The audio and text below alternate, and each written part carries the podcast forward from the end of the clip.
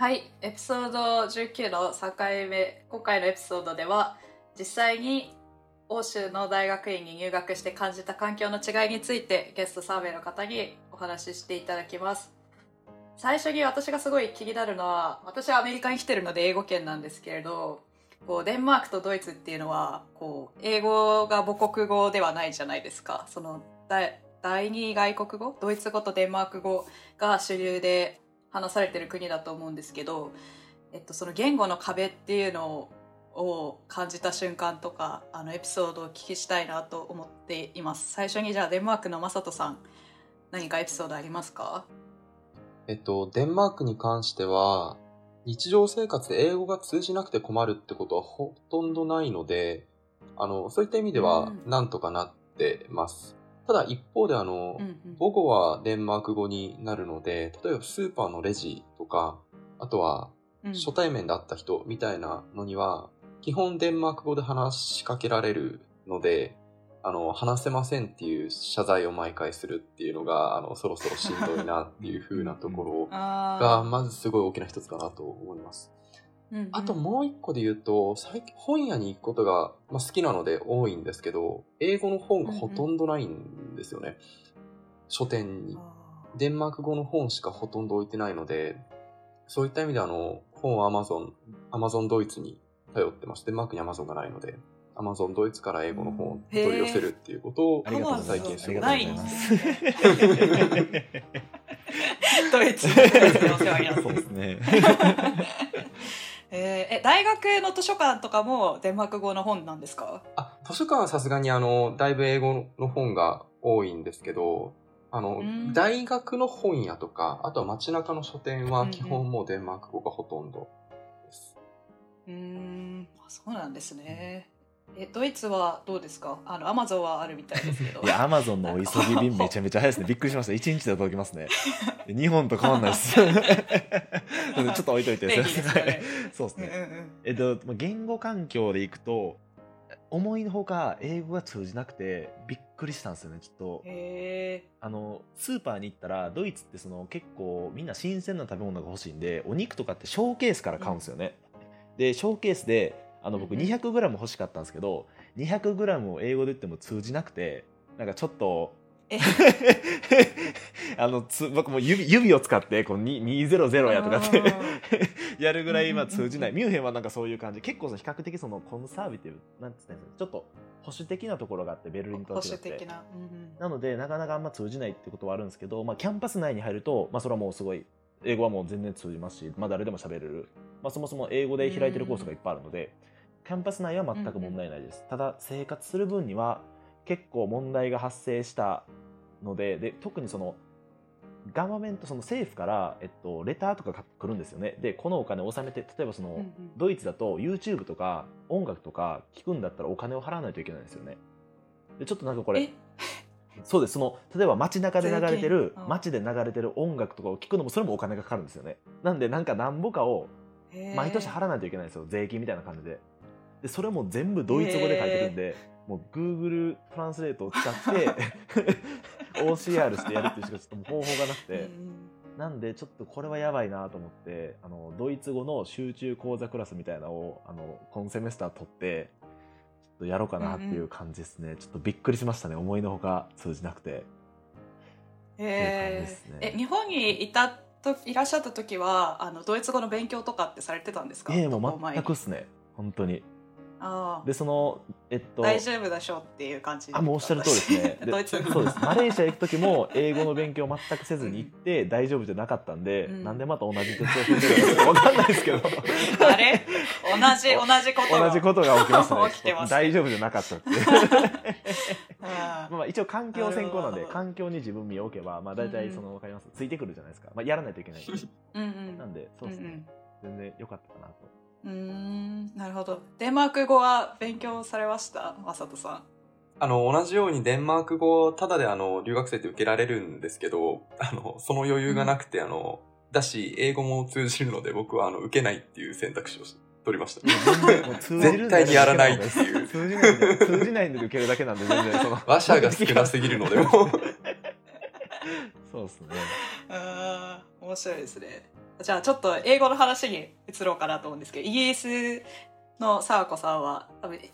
あのイギリス英語の特徴とかなんか感じたこととかありますか？いや本当にイギリス英語は別物だなっていうのがあって、あのもちろん渡航前もあの ビービーシー とかチャンネルフォーニュースっていうイギリス系の YouTube のニュースを見て勉強してたんですけど、やっぱり結構なまってて、その例えば椅子チェアが、うん、あのある現地の人はチャーって言ってて、えってなってて分からないみたいな。でやっぱりなんか長いセンテンスだとその文脈で特定できたりするんですけど、結構単語レベルだとかなり違うなっていうのがあります。ただやっぱ慣れてくるので大丈夫かなっていうのと、うん、その授業とかは全然まあレコーディングこっそりしてそれを文字に起こすっていうアプリとかはただで手に入るので、うん、そういうのをやったら全然持ってるカードで勝負できるかなっていう感じはします。うーん、じゃあもう今結構もう耳もだい、だいぶ滞在して慣れてきた感じですか？だんだんそういう感じはするんですけど、どっちかっていうと、まあ、英語わからなくても、うん、あのやっていける方向に努力値を振った方がいいなって感じてるって感じですね。うんうんうんうん、スキルとかその別の研究でこう力を見せるっていうことですね。発想とか、あと事前に準備してくるとか、うん、あの面談とかはその事前にアジェンダを送って、うん、それに沿って話すからその認識にずれがないようにするとかで、その後にその、うんうん、こういうことを決まって今週これするっていうのを改めて先生にメールするとか、そういうこう英語関係ないところで頑張る。うんうん、っていうのが大事かなと。どうせやっぱりこう日本で生まれて育って言で日本語でやってきたので、どこまで伸ばしても英語がすごいネイティブレベルになることはまあないなって思ってるので、努力するんだったらアカデミックな内容を言った方がいいなって感じてます。うんうん、確かに、いやそれは私もアメリカで結構感じてますね。やっぱりこうネイティブ、あの、うん、生まれも育ちも日本だとやっぱりネイティブにこうとほ, ほとんど同じレベルっていうのはなかなか時間がかかるし、うん、こう長く滞在してても難しいことだと思うので、まあ、その間にこう自分ができるところでこう、ね、あの頑張っていくっていうのがすごく大事だと思います。じゃあ次に各大学の学校生活についてはちょっと聞いていきたいなと思うんですけど、その実際に現地の学校に入ってみてこうイメージと違ったなとか、日本の大学と比べて違ったなんかびっくりしたなっていうものがあったらシェアしていただきたいなと思うんですけど、じゃあマサトさんからお聞きしてもいいですか？はい、まず一つが多分ジェンダーバランス的なところで、今いる人類学のところで言うと、うん、映像人類学とあと普通の一般の人類学まとめてで言うときゅうわり近くが多分女性の環境なので、そういった観点はすごい、うん、もともといたあの日本の大学との大きな違いかなっていうふうなところが一つ目かと思います。うんうん、でもう一個で言うとあの資金、資金力の大きさみたいなのはあの日々感じており、例えば映像人類学って映像機材たくさん使うんですけど、一人一台与えられたりするんですよね。あのハードディスクもらえれば、あの大きいカメラとか三脚も全部貸し出されていって一人だったり、うん、これは多分日本にいるとここはされないだろうなっていうふうなところなので、環境面はだいぶあのお金の豊かさを感じてます。うーん、なんか前回のエピソードでも少しお話しされてますけど、なんか学生がじゅうさんにん、一学年じゅうさんにん、あこ今回のエピソードかな、はい、であのお話しされてたと思うんですけど、やっぱりこう少人数制で集中的に面倒を見るっていう感じのカリキュラムなんですかね。人類学、自分が知ってる限り人類学はそんな感じがあります。多分あの教授陣が多い一方で学生の数は多分相対的に少ない気がするので、うん、結構少人数であのずっと議論したりとかラボにこもったりみたいな生活はしやすいし、そういったなんか方針なのかなとは思ってます。うーん、なるほどなるほど。キャンパスはどうですか？広かったり狭かったりとか。オフィスで言うとあの人類学と考古学はメインのキャンパスにはおらず、あの郊外にあるでかいミュージアムの中に、えー、あのラボが構えられてるので広いです。あの大半森なんですけど、森の中にミュージアムが建っておりあの授業するキャンパスもあるみたいな感じなので、あの広いです。建物というか土地がいいですね。すごいなんか緑豊かな場所に囲われて、でしかも博物館もあるんですか？そのミュージアム。博物館も出入り自由なので、そこで勉強してるのはすごく環境はいいと思います。あ、すごい、すごい楽しそう。えいいですね。そしたらえサワコさんはどうですか、今の研究環境とか生活してみてどうですか？そうですね、まあ、私もジェンダー比と人種比がやっぱり日本と最も違うところだなって感じますね。あとその事前情報としてそのイギリス自体もあとエクセターっていう街自体 も, もうめっちゃ白人が多いっていう風にあの言われてたんで、うん、結構身構えてたんですけど、街自体の人種構成と大学の人種の大学単位での人種構成と自分の学科での人種構成っていうのは全く別物で、大学になるとまあ黄色人種とかそのいろんな人増えますし、私の学科になるとまあ逆にアジア人がめっちゃ少なくなったりとか、そういう意味でまあ事前情報はあんまり役に立たなかったっていうのは正直ありますね。ただ女性はめっちゃ多くて東大だと考えられないです。社会学だとちょっと日本の東大以外の大学は分からなくて、もしかしたら別の大学だった女性の方が多いっていうのもあるって聞いたことがあるんですけど、まあ、それにしてもやっぱり多様性はこっちの方が担保されてるなっていう感じがありますし、あのベースとしてこう違うっていうところからスタートするコミュニケーションが発生するんで、それ結構心地いいですね、うんうんうんうん、男女比はどれくらいですか、数字的には？えっとえっと、ピーエイチディー 自体はちょっとまだ分からなくて、私が取ってるあの修士の授業だと、うん、多分女性はきゅうわりとかになりますね、うん、へー、じゃあ正人さんのところと同じくらい、ね、結構同じですね。で、政治学科が混ざってる授業になるとちょっと男性が増えて ななさん ぐらいになる気がします。それでもななわりが女性ってことですね。ななわり女性ですね。へー、すごいですね。それはなんか日本とは全然違う環境ですね。なかなかないですよね。ありがとうございます。浩平さんはどうですか、大学の学校の雰囲気とか。あ、まあ、今ちょっとまあその延長線でいくと、えっと、そのまあ男女比ジェンダー比っていうところでいくと、まあうんうん、工業大学なんでその、まあ、男性の方が多いっていうイメージがあって、うん、僕も日本に行った時は工業工科大学にいたので、まあ、ほとんど男だったので、うんまあ、それちょっと身構えてたんですけど、あの女性の比率がすごい高くて、女性だからこうみたいなところは全然なくて、まあ、その勉強したいことをそのジェンダー関係なく勉強するっていうのが、まあ、ムーブメントというか、まあ、そういう感じにはなってますね。で、えっと、マサトさんのところはそのすごい生徒数が少なくてかつ教授が多くてなんかサポートがすごいされてるって言ったんですけど、ドイツはそれとはちょっと逆の方向を言っていて、生徒数がそのアンリミティッドシートなんでアプライして点数が高ければ通過できるんですよね。なのであの、えー、魚の魚の出産と同じですね。なんかいっぱい卵をあのガーッとやって、あの優秀なやつだけこう生き残っていくみたいな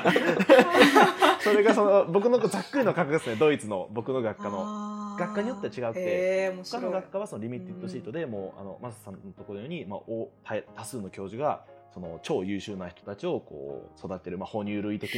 な感じでいくんですけど、うん僕のあの分かりやすい、はい、インフォマティックさんも魚のあれですね出産数僕だけでそのにせんにんぐらいいるんですかね多分。なんでその授業いっこでもにせんにんぐらいいるんですよ、えー、なんでもう本当に、えー、そうなんですよ。だからそこで、でそのフェイルそのその単位を落とすのが大体 ごじゅっパーセント ぐらいなんですよね、その統計を取ってみると。すごい。なんでそうですね、えー、そこはちょっと逆を言っていて面白いな。それでもにせんにんも講義室入るんですか、授業受ける？あ、入れないです。なんで立ち見っすいやでも立ち見してもで立ち見でかつ入らないんで、その横にある講義室を開けて、そこでライブ横の真ん中のその講義室でライブ配信してるのを見るっていう、あの意味のわからないなんやねんそれって突っ込んじゃいましたもんね、えー、そのオリエンテーションの時にそういうそれは面白すぎるな。そういうのがちょっと ティーユーエム は発生していまして、まあ、でも今回そのオンライン、えー、ほとんどオンラインになったのでその問題は結構回避されてるんですけど、うんまあ、基本その必修だったりとかはそうですね、うん、早く行ってか立ち見か横の講義室で見るかっていう感じですねそれ本当に面白い。でも当然そのなんか最後まで卒業できる人の割合とかってあの ひゃくパーセント ではないですよね、そういう環境だった。あですただにねんで卒業できる可能性はめっちゃ低いです。そのフェイルがすごいもう厳しいので本当にもうできる人じゃないと点数はもらえない、うん、でかつドイツの面白いところが、うん、えっとコースの履修と、えっと、試験の履修の登録が違くて、でコース受けてて、うん、これちょっとむずいなってなったら試験受けなくていいんですよ、その別なんで。なるほど。なんで基本的ににねんで卒業する人は少なくて、だいたいにねんはんとかさんねんとかで卒業する、まあそのいい成績が欲しければそれで卒業するっていう感じですね。うん、なんで本当に、うん、なかなかそのサバイバルな感じが感じ取れましたね、その学校内は。なんかしかも学費が無料ですもんね。そうですね、なんで文句は全く言えないですね。むしろありがとうございますっていう感じですね。感謝。そうですね。なんでなんかそんなにでも学生数多いとやっぱりキャンパスも当然広いんですか？キャンパスびっくりしましたね、めちゃめちゃ広くて、ちょっと僕のキャンパス北海道にあったんですけど、日本の大学が、まあ、それでもちょっと広いなと思ったんですけど、それでも大きそううんうん、うん、ちょっと次元が違いましたね。あのニュークリアリアクターとかあります、あの核のえあります、なんか卵型のニューこれをのオリエンテーションで歩いてて、これニュークリアリアクターでって言われて、うん、はってなって、あそこで 核, 核分裂が行ってるところがあったりとか、なんか物理学科マックス・プランクの研究所もそこにあって、でそれで核分裂の物理系のやつの実験をそこで行ってるみたいな、もうめっちゃでかい卵型のなんかやつがあったりとか、へー、ちょっとそうですね、なんかお金持ってるなっていう感じですね、やっぱり、うんっていう感じですね。あー、なんか図書館とかすごい混みそうですけどね、そんな人数いたら。そうですね、なんで図書館は予約制で、あの今多分コロナ、えー、コロナだからだと思うんですけど、そのシートをいちにちまえに予約しておいて、うん、予約した人しか入れないみたいな感じになってますね。文献の貸し出しとかってどうなってます？こっちは e リソース、電子リソースが本当にメインなんであんま困らないんですけど、そっちはどうですか？うん、あもう お, おっしゃる通り同じですね。全部 ピーディーエフ 化されてて、まあそのえーと、ん図書館のところに行ってもう電子で借りるっていう感じですね。なんで本は全然困らないですね。そうなんですね。はい、全然全然、まあ、特にコンピューターサイエンスだと結構もう無料で公開されてるやつがいっぱいあるので、多分社会学とかは結構お金がかかりそうな感じはするんですけど、まあなんかそういう感じですね。うん、なんか沢子さんはこう文系の科目をやられてる方って図書館とかよく利用されると思うんですけど、うん、キャンパスで、まあ、結構研究するためにキャンパスに行かれたりしますか？そうですね、もうほぼ毎日、結構正直土日も含めてキャンパスには行ってて、結構居心地はいいので、うん、まあなんか勉強するんだったらそのオフィスか図書、図書館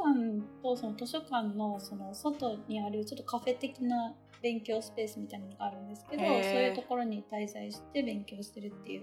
感じですね。みんななんかあのやっぱり多くの学生がそのキャンパス内のアコモデーションに住んでるので、生活と大学があと、うん、キャンパス内にあのバーがあったりするじゃないですかってなると、生活の場と結構合体してる感じがすごいあるんですよね。うん、うーん、なるほどなるほど。オフィスは大学にもうあって、そこにも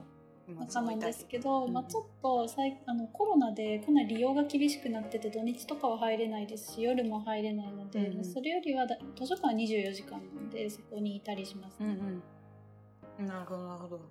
じゃあ皆さん、そうキャンパスに今通われてるってことですけど、なんかキャンパスに行く時の交通手段とか、まあ、あるいはこうお買い物しに行ったりとか、あの日用品買いに行く時にどうやって移動してるのかなっていうのをちょっとお聞きしていきたいんですけど、まあ、イギリスの話からちょっと聞いていこうかなと思います。沢子さんどうですか？そうですね、私もほぼキャンパスの隣にあるアコモデーションに住んでるので徒歩で行くんですけど、ただあのヨーロッパのキャンパスのでかさを見誤ってたなっていうのをすごい感じていて、あの そ, れそれでもそれでもさんじゅっぷんかかるんですよ。でめっちゃ登山みたいなめっちゃ坂があって、でそれはやっぱりその森とかがキャンパスの中にあって、なかなかメインの建物にたどり着かないからそうなるって感じですね。やっぱりそれは調べた方が良かったです。自転車とかはあんまり使えないですよね。坂あるとかなりきついですね、うん、結構多分こけると積むぐらいの坂なんですよ、ね、そんなに急なんですか？毎日大変ですね。かなりそのけ結構なんか足首の角度が結構衝撃的な角度になってて、へー、かなり厳しいですね、えー、そこは結構み皆さんなんかご自身の脚力に照らし合わせて、やっぱ本当に調べた方がいいと思いますね。なるほど。どうですかデンマークはマサトさん、なんか先ほどなんか森みたいっていう話がありましたけど、森ですか？森です。あのデンマークのシティボーイたちは基本自転車で生活をするんですけど、ああの、はいはい、それは多分世界的に有名だと思うんですけど、オフィスのその自分の行ってるキャンパスは完全にあの、なんて言うんだろうな、郊外のあの森というか、あのすごい高低差の激しい道を進んだ先にある広大な森のど真ん中に立ってるキャンパスなので自転車で一回行ってもう諦めたんですよ、僕は初回に。なので今あの、あのミュージアムが終点になってるバスに乗ってさんじゅっぷんくらいで通ってます。へー、あ、バスがあるんですね。バス通学になってますね今。それは無料で乗れるんですか、学生だと。いや、こっちはもう学生学割みたいなものもなくて、普通にあの定期券定期券というか、あのこのエリアは乗り放題みたいなやつをいっかげつ買って、うんうんうん、毎月更新してながら乗ってます。うーん、そのパスはいくらくらいなんですか？月月ななせんえんくらいで、結構もうオフィスとその周辺結構広い範囲を乗り放題って感じなのでななせんえんくらいです。ああ、じゃあまあそれ使ってお買い物とかなんかどっか出かけるのも使えるっていう感じのパスです。それですね、うん。浩平さんはどうですか、どうやって通学してますか？僕は、えっと、電車を使ってて、で住んでるところがちょっと遠くて、えっと、電車でよんじゅっぷんぐらいかかるんですけど、僕の家が、えっと、駅の目の前なので本当にもなんか座ってるだけでにこぐらいちょっとライン変えてっていう感じですね。でそのお金のところでいくと、うん、えっと、学生証さえ持ってれば夜のろくじから朝のろくじぐらいまでは確かタダで、えっと、週末は乗り放題なんですよね、えー、ただ、えっと、そのあ乗れない時間、お金かかる時間も乗りたいのであれば、えっと、にひゃくユーロ、えっと、ワンセメスターがろっかげつなんで、うん、ワンセメスターにひゃくユーロ払ったら、えっと、乗り放題、バスも電車もトラムも全部乗り放題になるっていうのがあって、それを使って通学してますね。ただまああのオリエンテーションに行くぐらいなので、まあ、今後あんま使うことはないと思いますね。で生活あれ大学行かないんですか？あ、そうですね、そのあの大学にせんにんもいるんで、あのコロナがあのコロナがちょっとあれなんですよ。そっか、あのインフォマティックス、じゃあリモートで、はい、学科はもう今回は全部コロナになってし、うん、あのコロナなのでオンラインになってしまったっていう感じですね。なんで、なるほどなるほど。そうですね。まあそのデンマークとちょっと似てるところがあって、結構自転車フリ、うん、自転車の方に対してすごい優しい道路作りがされていて、もう自転車専用レーンみたいなのがあるんですよね。うん、なんでそこでまあ買い物行ったり、近くにスーパーがよっつぐらいあるので、なんかそこでビール買いに行ったり、便利ですね。そうですね。なのであんまり、はい、ビールビールなんですよ。いやビールビールですね。本当ビールしか買ってないですね最近。夜ご飯ビールだけみたいな。そうですね、なんか、うん、そういう感じです。なんで生活は全然、はい、ミュンヘン市内に住んでるのであれば、多分どこの町に行っても近く歩いてじゅっぷんにはスーパーがあると思うんで、全然大丈夫だと思いますね。えーはい、すごい住みやすそうですね。あ、住みやすいのは住みやすいと思いますね。うん、はい。うーん、ではそろそろあのいろんな国のこう生活事情が聞けたところで、え今回のエピソードを締めたいと思います。